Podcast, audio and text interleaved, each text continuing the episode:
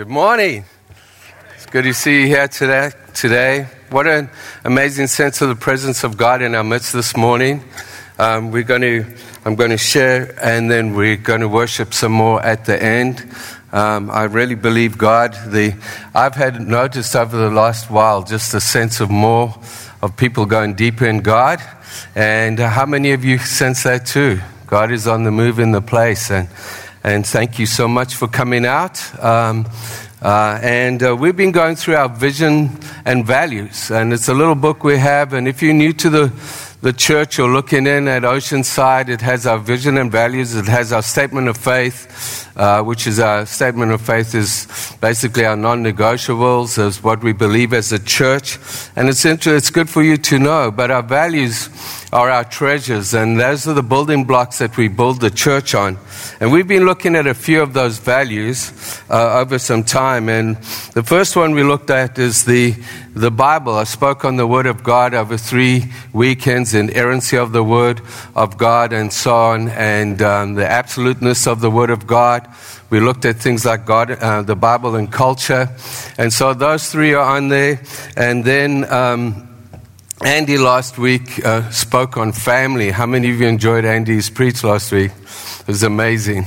And um, so today I'm going to be speaking on our next um, value, which is the mobilization of the priesthood of all believers. And um, this is a, I have a, a, a, little quote there, or uh, something I wrote up, uh, and I just want to, to read this off because this is something that uh, Luther held dear to himself. And as I read this, you'll understand this. And it says, There's an important biblical idea that has great impl- implications for our personal spirituality, both in the church and in the world. That is the idea that under the new covenant, every born again believer is a priest. The notion was one of the top three ideas of the Reformation. The first being sola scriptura, which we've been speaking about, uh, which asserts the, the sole authority of Scripture. The second being sola fide, which, is, which asserts um, that we are justified by faith alone. Remember when Luther uh, um, had the revelation of justification by faith? That changed Christendom for the better, for sure. That we no longer had to go through a, a priest, a, a uh, employed priest, or a priest to get to God, and that we did not have to earn our salvation. And then, but the third notion being the priesthood of all believers that we don't have to go to a priest to pray to God.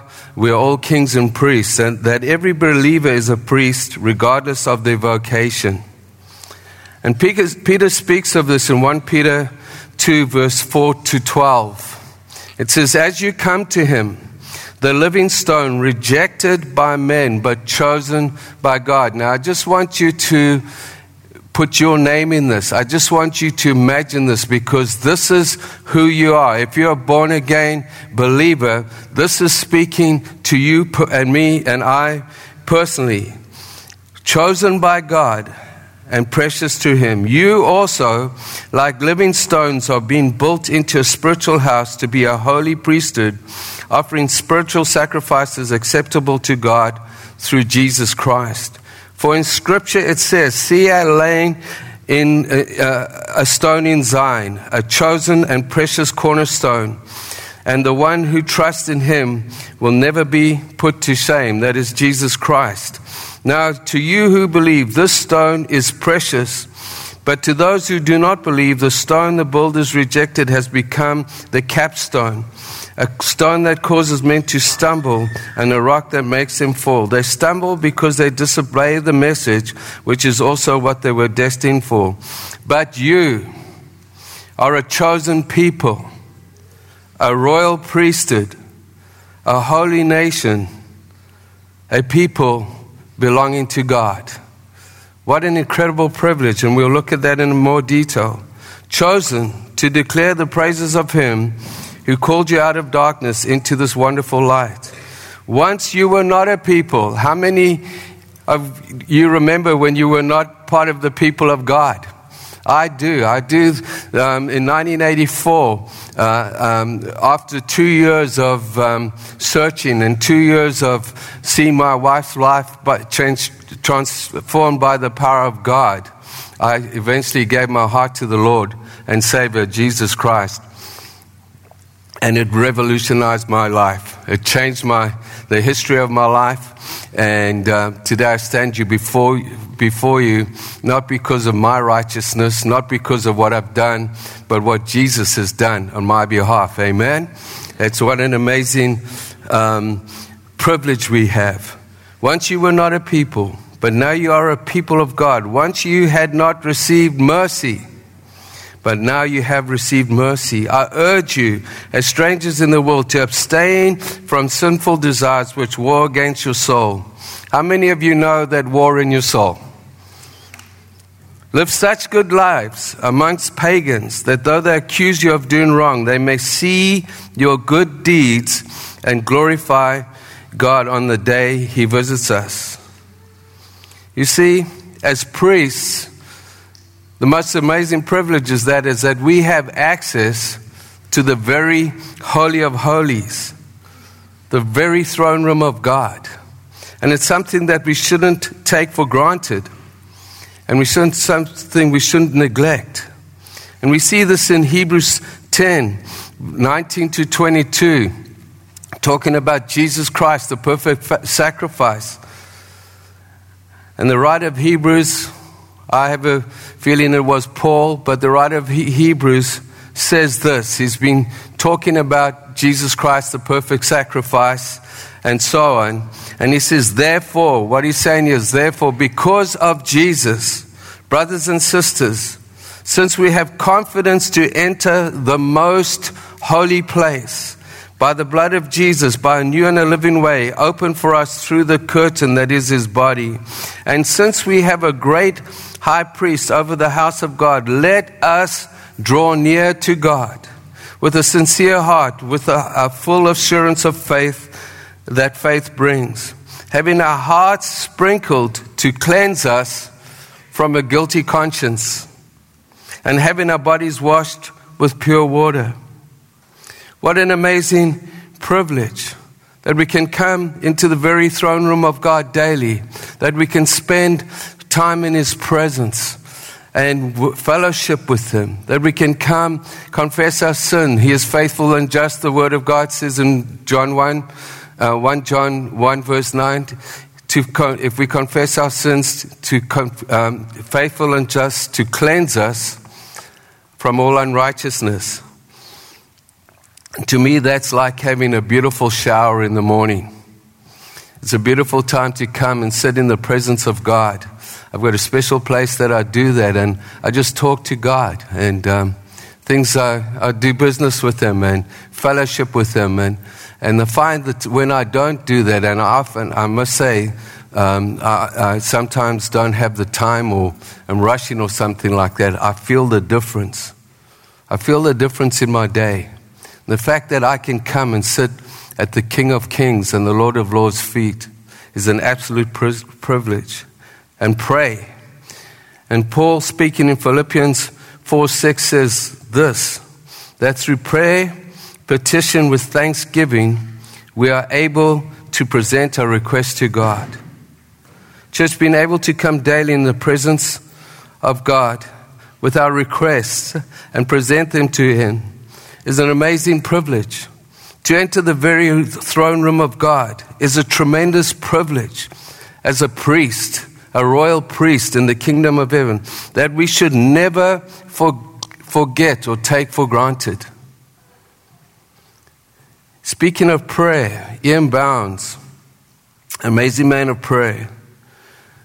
They say that next to his bed, he prayed so much on his wooden floor that um, and he lived in that house for many, many years. That the uh, indentations on the floor of his knees, kneeling next to his bed. But this is what he says. What the church needs today is not more machinery, is not more stuff, is not more lights. And all of the things that we have. And, and I thank God that we do have those kind of things. But that can never be a substitute for the presence of God. You hear people saying we need to create an atmosphere for worship. Well, when we worship God, the atmosphere is changed by the Holy Spirit. Don't you feel that in our midst? We come together and you just sense something's changed. And you can do that daily. Come into the Holy of Holies. I love to put on worship music and headphones and Hillsong United and the amazing songs, Christo-centered songs. And I can just sit there and sense the presence of God and the anointing of God. It's absolutely incredible. And church, I want to encourage us. God does nothing without prayer. And when we come with our prayers and our petitions and thanksgiving and we present them to God, it's like, to me, it's like I'm writing a note. I'm sitting at my father's feet and I'm writing a note and I stick it on his lap. A lot of them are, are fears and anxieties. A lot of them are things are, that I'm dealing with in my life, like everything else. But I see this picture, me putting it on my Heavenly Father's lap, and then I think of what God said to Abraham when Abraham said to Isaac, when he offered that, that, that um, sacrifice, and there was no sacrifice, and they're walking up the hill uh, and by faith. And his son says to him, Abraham, what are we going to? Uh, uh, his son says to his dad, Where's the sacrifice? I see the sticks, I see the fire. And he says this Don't worry, my son. God will provide. Jehovah Jireh. And I see myself doing that because another translation of God will provide is simply this that God will see to it. Isn't that amazing? Write your dad a, lap, a note, see it, and put it on his lap and say, and he just picks this God will see to it. And through the day, stuff comes up in that, and I just give it back to him. It's an amazing privilege that the enemy robs us of. I tell you, we will never have enough time if we don't make time. And I'm a very early riser, uh, just so happens to be like that, so that works for me. It could be at lunchtime. It could be in the evening, whenever, whatever works for you. It could be a walk at lunchtime, looking over the ocean and just declaring the glory of God. Going to Westwood Lake is one of my favorite places to go and just sit there in the presence of God. We live in paradise.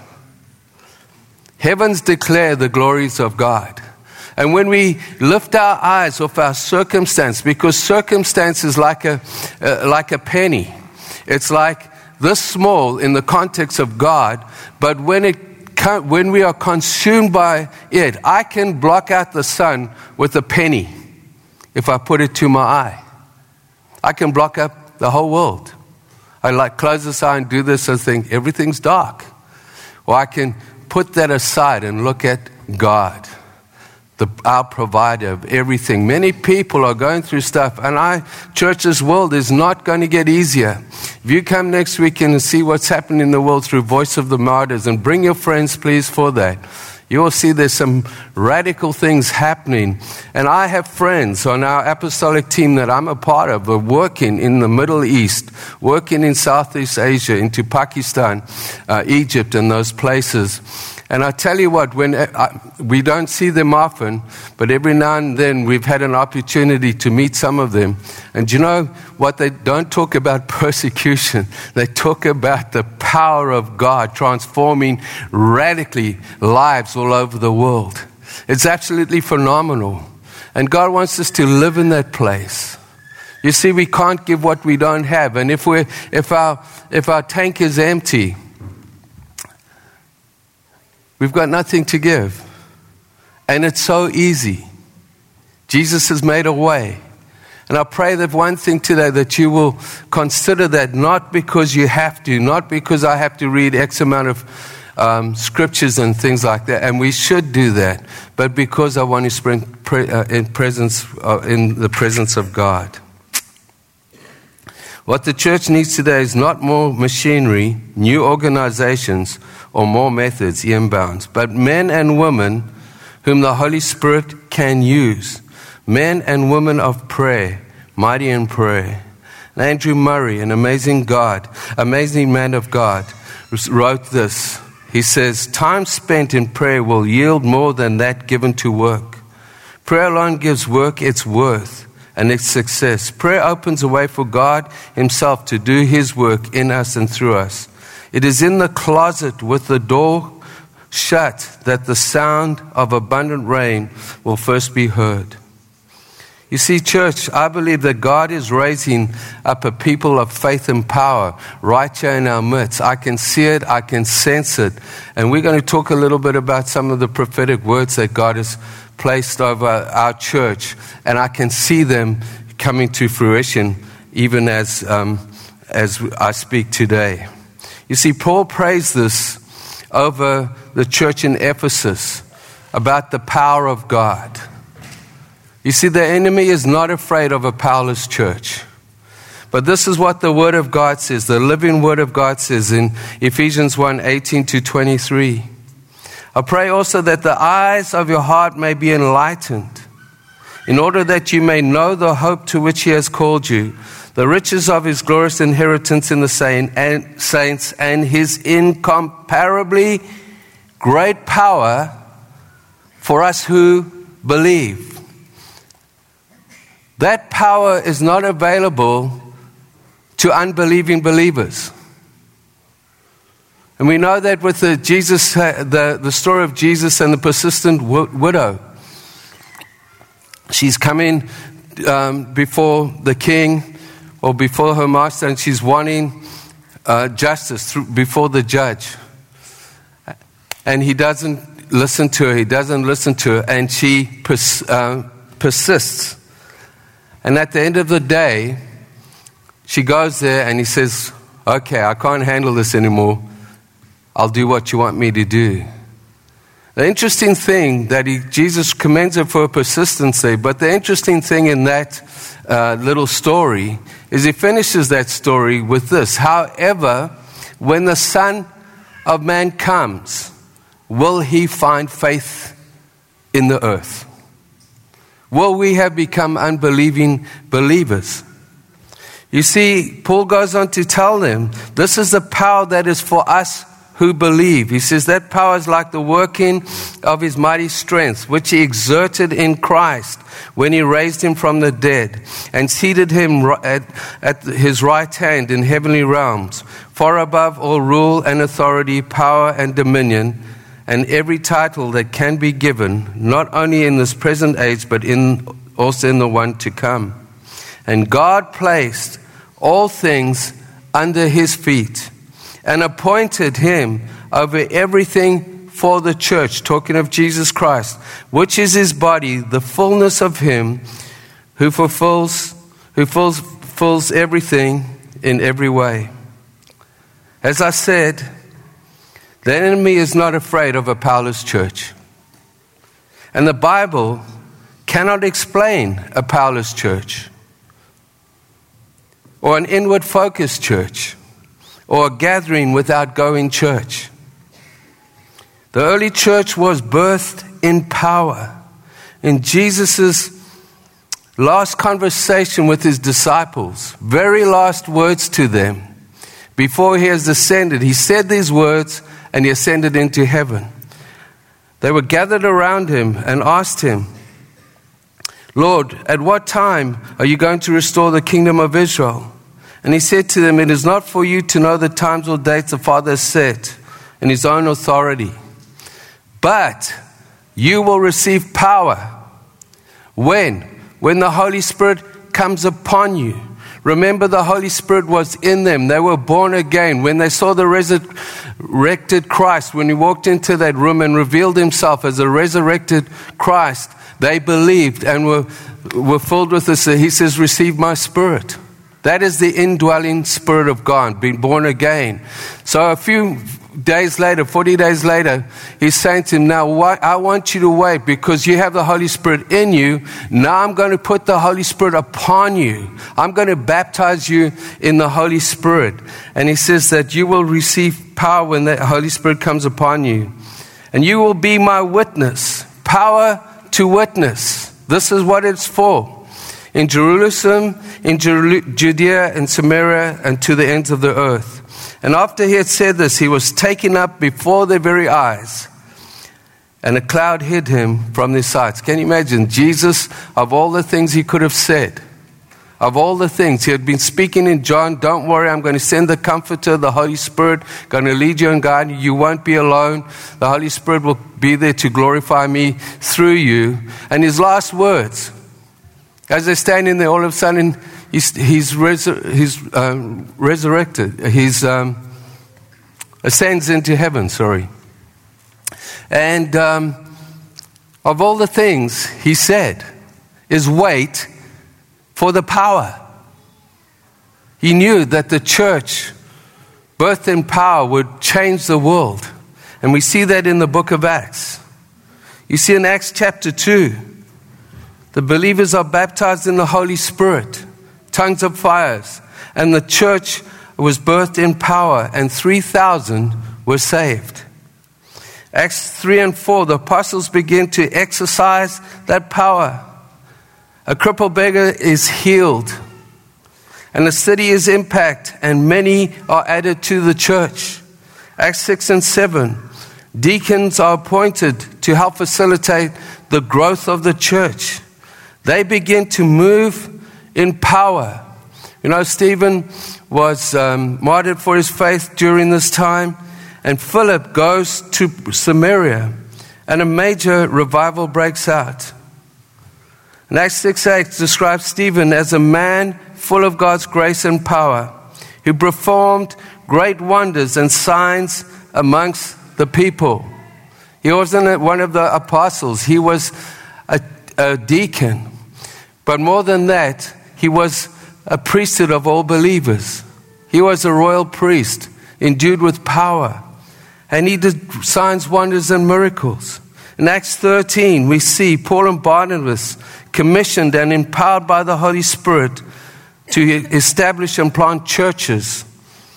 If we read carefully, we will see that miracles performed by the apostles throughout the book of Acts were not hit and miss, they were intentional. And that intention is that it would result in the salvation of many. You read the book of Acts, people are healed, people rush to find out what's going on, and they preach the gospel. That's how the church was birthed. People will say, There's no power, that was for the early church. I'm still waiting to find out where that scripture says that. And I also ask them, why at the end of the age, when the church is going to be in its most glorious state, when revival is going to break out, would God remove the power? Why would he do that? And the answer is he doesn't. He never says that. The, the same spirit that rose Jesus from the dead dwelled in the apostles of old and dwells in us. The same baptism of the Holy Spirit is available to us today. And the power is for purpose. Yes, He's our comforter, and yes, He ministers to us, but He wants to minister through us. Wouldn't it be wonderful like Peter and John, or two of us, uh, Peter and John from this church, walking down the street in Nanaimo and really believing God. And a, a, a person there, and a, an addict or something is sitting there and they're wanting food in that and say, listen, we don't actually have that, but in the name of Jesus, be totally set free from that addiction. Arise and be healed. Do you think people in the city will be talking about it? Of course they will. And, church, that I believe is the journey that God's taken us on, to be a people of faith. And I've read most of, many of the books of the great faith healers like John G. Lake, who was born in Toronto, and uh, Smith Wigglesworth, who raised uh, over 20 people from the dead. And they themselves will tell you that not everyone they prayed for was healed but they never stopped believing. And Smith Wigglesworth would say that what is the secret, Smith, when he's standing through multitudes of sick people? And they said, When I look at the people, I have no power. But when I look up and I look at Jesus Christ, I have all the power and authority in the world Because it's not in my name, it's in His name that people are healed. And we've got to start looking up. We've got to start spending time in the presence of God. So out of the uh, uh, innermost being, the rivers will begin to flow rivers of living water. Jesus said that, um, uh, and, and, he said, By this shall all men know that you are my disciples because you love one another. And where does that love come from? Love comes from God. It's impossible to love the unloved outside of God. And when we understand that it's all about Him and we are just a conduit of His love, His mercy, His grace, and His power, and we touch the hand of God and we hold somebody else, the power of God runs through us. And do you know the wonderful thing about that? When the priesthood of believers raises up, when a few hundred people do this, nobody can get the glory. Because who prayed for that person? Whose faith was it? If we walk in together, we could only say Jesus Christ. Amen? Amen. In Acts, we also see that the gathering of the church was never meant to be a weekly event, but a catalyst for mission. We gather to worship God, and they gather to worship God to be strengthened, encouraged, trained, empowered, and empowered by the Holy Spirit to be a witness for Jesus Christ and thereby fulfill the Great Commission. It's going to move on a little bit here. Go into this prophecy for time because I want to leave some time for us to worship. I need some time for the Holy Spirit to begin to move in our midst. I know many people, as a pastor here, are hurting and going through stuff, and you might have come, as Mark said, and, and maybe um, dealing with guilt and condemnation. It could be a healing. But I'm, I'm believing that God can move and touch you right here where you are today, in and through the power of the Spirit. But before we do that, I just want to go through a prophetic word that we got um, a, uh, a year ago from a friend of mine who is an amazing prophet who lives in uh, Melbourne, Australia, Dave Hagar. He came here, and this is what he said, and I've just um, paraphrased it. And this is what he said. He reminded us that we have been called, and he's speaking to Oceanside. I believe this could be for any church called to pastor our city and not just our church. Called to speak words of life over our city. Words like this that Nanaimo is to be called a city of love, of hope, and joy, a prosperous city. That God is raising Oceanside up to be a servant army with a deep passion and love for our city a people who will positively influence their sphere of influence through love and good deeds and words of life. A creative revival inspired by a creative God, using new and creative ways to advance the kingdom. A people who see that what they do in the marketplace and how they represent God is an act of worship. God is wanting to influence and impact the marketplace through our business community. We have the businessmen's breakfast, and if you're part of that community and want to get involved, um, please let us know, or you can go to the buzz next week or whenever it is. You see, Dave said this, and I love this that God is waiting for our business uh, community to be, is wanting our business community to be pace setters, to break molds, to bring light in dark places. We are to be a servant army with a deep passion and love for our city. And you know the amazing thing about that? Since then, and we heard about it today, we are already doing that. We have people doing that. We have acts on the street. We, we work with um, the food bank. We have people reaching out, starting to reach out into old age homes and all over the place. We're beginning to see this happen in our midst. And, church, we can make a difference.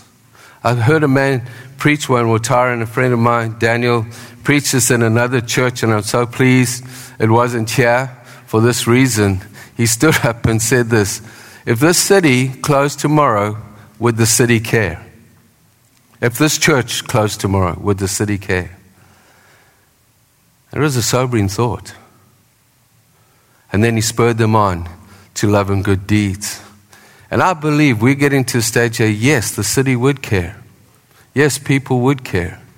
And imagine if each one of us just this week did one random act of kindness, what a difference it could make in the city.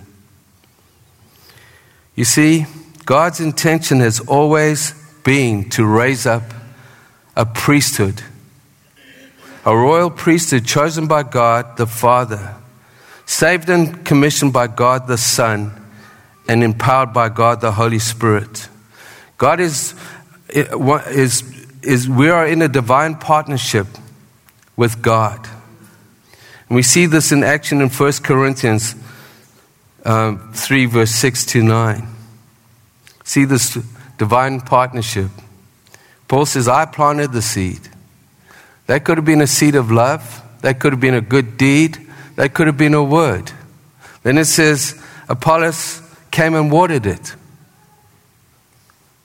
That could have been a hug. That could have been a coat. That could have been a word.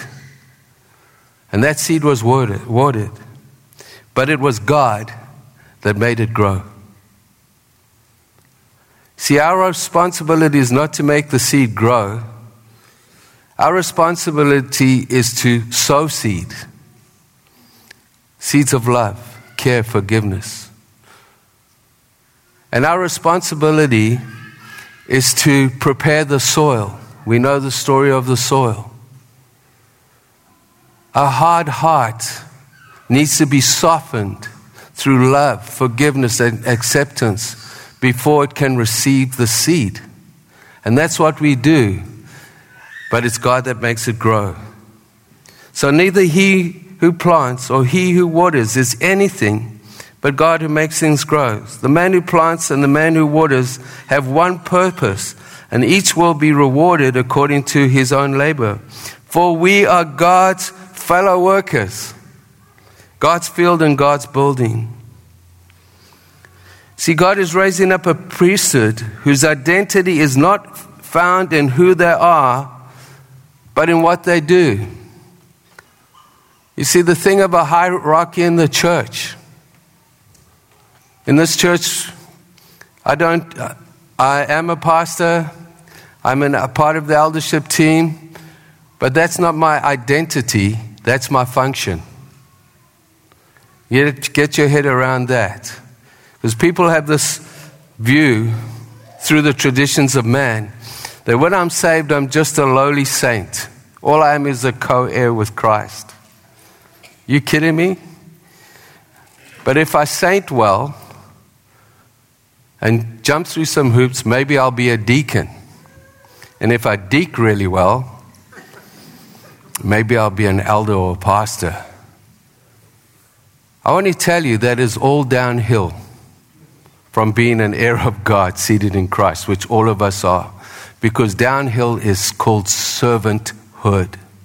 We use the gifts, we use the anointings to serve the body of Christ. One of my roles is to spur you on, to train and equip, but I'm no more saint, no more co heir with Christ, have no more power or authority vested in me or available to me than one, someone who today gives their heart to the Lord Jesus Christ. And we need to understand that because when we get identity in what we do, it starts all kinds of things. Well, how come I'm not this? Or I, why was I left out of that? Or, or as a, uh, or we get identity in our work and all of those kind of things. And all of those are valuable and important, but identity is in Jesus Christ, a child of God. So God is raising up priests whose identity is found in who they are and not in what they do. Romans 6, uh, 8, 16 to 17 talks about this. The Spirit Himself testifies with our spirit that we are God's children. Amazing. We're children of God. Now, if we are children, then we are heirs. Heirs of God and co heirs with Christ. There's no higher standing or calling in the entire universe than being an heir of God and a co heir of Christ. If we get this, church, not from a place of pride because it's been bestowed on us by God, but in humility understand who we are and the power and authority God vested in and through us, we will change the world. If indeed we share in his sufferings, in order that we may also share in his glory. You see, as heirs of God, we are equal in standing before God, but different in function. And every function is as important as the, the other. And if we get this, striving will cease. And Paul clearly lays this out in Romans chapter 12, verse 4 to 8. Exactly what I'm talking about. Read the whole chapter, the context. But he says in verse 4 just as each one of us has one body with many members, so these members all do not have the same. You can read, that's awesome. We do not have the same function. This has got nothing to do with who we are in Christ. It's what we do for Christ. And then Paul lays it out here. So in Christ we are many, are one body, and each member belongs to the other. Go and read 1 Corinthians 12. Talking about the body, that we're in need of each other. That if one part is missing of our physical body, it can wreak havoc. I tell you, I never think of my big toe. Never. But if I stubbed my toe or cut it off, I'd be thinking of it all the time. Every part of the body is important. And the most important part of the body in this place is the one missing. And sometimes we need to go and find them and encourage them. But we all have different functions. And then it goes into how the we have different gifts according to the grace given us. Different is good. And we're going to see some of these gifts, and there's many more of them. But if it is prophesying, let him do it in proportion to his faith. If it is serving, let him serve. If it is teaching, let him teach. Different gifts. If it is encouraging, let him encourage. If it is contributing to the needs of others, let him give generously. If it is leadership, let him govern diligently. And if it is showing mercy, let, let him do it cheerfully. What an amazing mix here. Some people might need a prophetic word. And we can talk about that later how to deliver a prophetic word and how you receive a prophetic word. But he goes from prophesying to serving, and from serving to teaching. There's no hierarchy. And he puts leadership second last. Now, if I had written that, I would have put leadership at the top. We need good leadership, and all of this will go down. Now, leadership is absolutely important. God uses leaders, appoints leaders, and works through leaders. It is absolutely critical for the body of Christ. And good leaders can empower a church, and bad leaders can do the opposite. It's just the authority that they carry. But it's no more important than somebody that serves. How many of you know if these chairs weren't put up today, you would be pretty tired by now.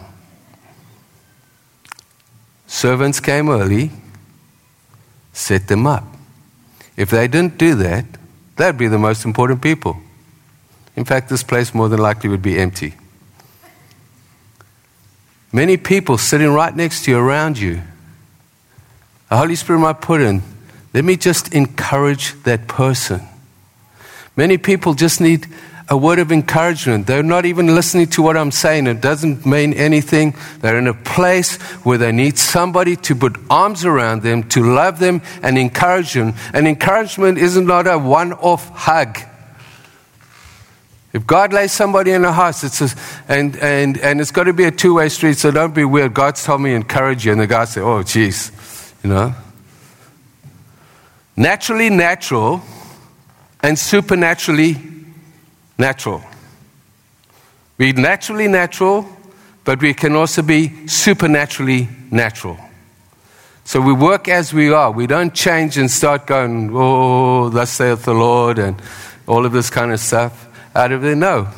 Jesus was naturally natural and supernaturally natural. As we go and say, Man, are you okay? Can we have a coffee? I tell you, people have, I've asked people, even last week I had a few group, why Oceanside? One of the families said, We were walking out the door, and a young lady in this church ran after them because they're teenagers and invited their kids to youth. I thought it was my preaching. I asked 10 of them, or I don't know how many of them were in the room. Not one was the preaching. And I'm so stoked about that. It's important preaching. But you know what people remember is those little things. And I tell you, if you need encouragement, you reap what you sow. Start encouraging others. If you are lonely, you reap what you sow. Reach out to others. And you see what will slowly but surely happen. But each one of us, your gift, the gift of encouragement. I met a young man years ago, and he's passed away now, but he, he, he got um, restored to God in our church. A young man went through some many trials. I met with him one day. He came. We were in, an, uh, uh, in another area and in a strip mall, and he walked in, saw the church thing, and he just blasted me how bad the church is doing, what it's done to him, and he's been judged, and this and that and that. He just went off. I'm just sitting there, and and he said, "Oh, sorry about that. I just had to get that off my chest." So I said, "Okay, that's cool." I engaged him a little bit more, and I said, "Listen." Hopefully, we're not like that, and I really apologize it because it does happen. Well, why didn't you come on Sunday and just see for yourself? So I walked out the door. The Sunday I see he's in the congregation with a wife, with his wife. Told me um, um, if he comes, he'll bring with his wife. I finished preaching. I was mini- uh, speaking to people in front, and I actually didn't even remember that, you know, to go and say hi. I was stuck here. I go at the end, he's not there, and I think, oh no, um, I missed an opportunity. We have a lady, a Nigerian lady in our church. She was in the foyer. She saw them work out. She ran to them and said, I don't know, this might be a little bit weird to you, but not so weird in Africa. Would you like to come to lunch? He had told his wife in the car that if somebody does not reach out to them, he will never go back to church. Do you know when I learned that story? When I dedicated his child and he gave his testimony three years later, why I'm in this church? Because somebody took me to lunch and loved me and yet forgotten what that was like. So I want to finish with this. God uses the smallest and the most foolish things to confound the wise. A cup of water in Matthew 25, the sheep and the goats. So Matthew 25 is a, a 24, 25, I think it's 24 actually, is a scary, scary chapter for me. He speaks about the, the, the, the 10 virgins. He, he, he speaks about the sheep and the goats. And he says, When the Son of Man comes, I will separate the sheep and the goats. And you can read the story for yourself. But the sheep, he'll say, Come, come to me. And then he says, For when I was hungry, you fed me. When I was thirsty, you gave me something to drink. When I was in jail, he says, in prison, you visited me. When I was in hospital, you did this and this. And they said, God, when did we even do this? Because they were doing it to people. He said, When you did it to the least of these, you did it unto me. Jesus loved them. And do you know what would have happened to those people? The Holy Spirit, the service came in, the encouragers encouraged them, softened the heart. Somebody else may have planted that seed, and boom, God made it grow because of a cup of water in His name.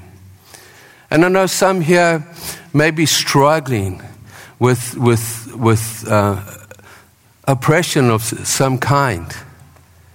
And I want to encourage you with that, that, that God loves you and cares for you. But more than that, I want to say this start reaching out. Even if it's just to one person in need. There's something in us that has created us that we don't know to serve in the kingdom. We may be afraid of it, but I tell you, there's nothing more fulfilling than helping someone else in need and seeing their life changed by the power of God. So I want to pray for us and leave it at that now. I ask the worship team to please come forward. And I want to thank you. I want to thank you